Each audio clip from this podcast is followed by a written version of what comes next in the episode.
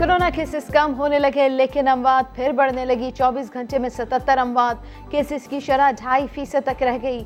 چوبیس گھنٹے میں ایک ہزار ایک سو اٹھارہ نئے کیسز رپورٹ۔ مجموعی اموات اکیس ہزار چار سو ترپن ہو گئی۔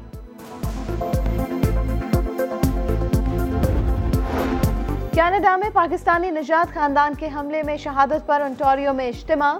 وزیر اعظم اور اپوزیشن رہنماؤں کی شرکت۔ جسٹن ٹروڈو نے واقعے کو دہشت گردی قرار دیا، کہا، اسلاموفوبیا اور نسلی تعصب ایک حقیقت ہے۔ مل کر ایکشن لیں گے، کٹھے آگے بڑھنے کا راستہ نکالیں گے۔ تقریب کے دوران اذان بھی دی گئی۔ گھوٹ کی ٹرین حادثے میں جاں بحق، ماں، بیٹی اور خالہ کو لودھرا میں سپر دکھا کر دیا گیا۔ باپ، بیٹی، نواسے اور نواسی کی بہاڑی میں تدفین۔ شیخ زید ہسپتال، رحیم یار خان منتقل کی گئی۔ نو میں سے سات میتیں شناخت کے بعد ورثہ کے حوالے کر دی گئیں۔